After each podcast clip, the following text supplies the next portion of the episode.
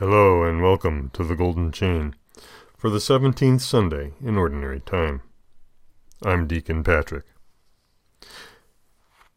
Today I wanted to read a few more uh, to illuminate um, why St. Thomas Aquinas calls the Catena Aurea the Golden Chain, uh, is the English from the Catena Aurea Latin. It's the golden chain because through time, the fathers of the church are speaking to one another, building up the uh, commentary on the gospel, opening it up for us. And uh, today we have the feast of, um, not the feast, but we have the breaking, uh, multiplying of the loaves and fishes. Uh, and that's what the apostles and their successors, our bishops, are doing, have done, and are called to do. A reading from the Holy Gospel, according to John. Jesus went across the Sea of Galilee. A large crowd followed him, because they saw the signs he was performing on the sick. Jesus went up on the mountain, and there he sat down with his disciples. The Jewish feast of Passover was near. When Jesus raised his eyes and saw that a large crowd was coming to him, he said to Philip, Where can we buy enough food for them to eat? He said this to test him, because he himself knew that what he was going to do. Philip answered him, Two hundred days' wages worth of food would not be enough for each of them to have a little. One of his disciples, Andrew, the brother of Simon Peter, said to him, there is a boy here who has five barley loaves and two fish. But what good are these for so many? Jesus said, Have the people recline. Now there was a great deal of grass in that place. So the men reclined, about five thousand in number. Then Jesus took the loaves, gave thanks, and distributed them to those who were reclining, and also as much of the fish as they wanted. When they had had their fill, he said to his disciples, Gather the fragments left over, so that nothing will be wasted. So they collected them, and filled twelve wicker baskets with fragments from the five barley loaves that had been more than they could eat. When the people saw the sign he had done, they said, This is truly the prophet, the one who has come into the world. Since Jesus knew that they were going to come and carry him off and make him king, he withdrew again to the mountain alone. The Gospel of the Lord. So again, I'll read uh, a bit longer section from the Catena Aurea to give a feel for how the uh, fathers of the church, through Thomas Aquinas, editing them together, create a golden chain of thought and reason, opening up, breaking open uh, the bread of the gospel for us to have, um, we, the multitudes.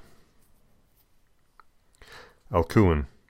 His leaving the multitude below and ascending the heights with his disciples signifies that lesser precepts are to be given to beginners, higher to the more matured. His refreshing the people shortly before the Passover signif- signifies our refreshment by the bread of the divine word and the body and blood, i.e., our spiritual Passover, by which we pass over from vice to virtue. And the Lord's eyes are spiritual gifts, which he mercifully bestows on his elect. He turns his eyes upon them, i.e., has compassionate respect unto them. Augustine. The five barley loaves signify the old law, either because the law was given to men not as spiritual, not as yet spiritual, but carnal, i.e., under the, the dominion of the five senses. The multitude itself consisted of five thousand. Or because the law itself was given by Moses in five books, and the loaves being of barley is also an allusion to the law, which concealed the soul's vital nourishment under carnal ceremonies. For in barley the corn itself is buried under the most tenacious husk. Or it alludes to the people who were not yet freed from the husk of carnal appetite, which clung, which cling to their heart. Bede. Barley is the food of cattle and slaves, and the old law was given to slaves and cattle, i.e., to carnal men. Augustine. The two fishes, again, that gave the pleasant taste to the bread, seem to signify the two authorities by which the people were governed the royal, namely, and the priestly, both of which prefigure our Lord, who sustained both characters. The boy who had these is perhaps the Jewish people, who as it were carried the loaves and fishes after a servile fashion, and did not eat them. That which that which they carried, while shut up, was only a burden to them, when opened became their food. Bede. And well it is said, but what are these among so many? The law was of little avail till he took it into his hand, i.e., fulfilled it, and gave it a spiritual meaning. The law made nothing perfect. Augustine. By the act of breaking, he multiplied the five loaves. The five books of Moses, when expounded by breaking, i.e., unfolding them, made many books. Our Lord, by breaking, as it were, what was hard in the law, and opening what was shut, that time when he opened the Scriptures to the disciples after the resurrection, brought the law out in its full meaning. Our Lord's question proved the ignorance of his disciples, namely, the hmm. people's ignorance of the law. They lay on the grass, where carnally minded rested in carnal things for all flesh is grass. Men are fulfilled with the loaves when men are filled with the loaves when what they hear with the ear they fulfill in practice. And what are the fragments but the parts which the people could not eat?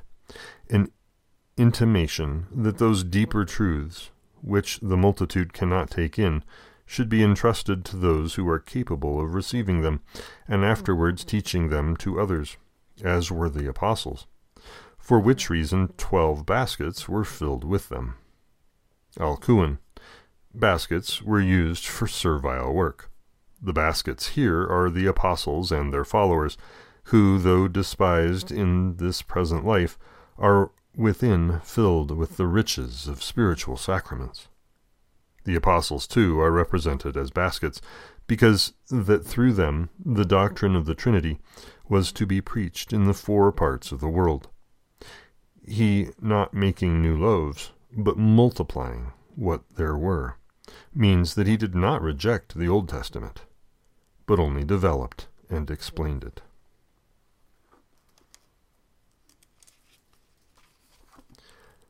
May Christ startle you with joy.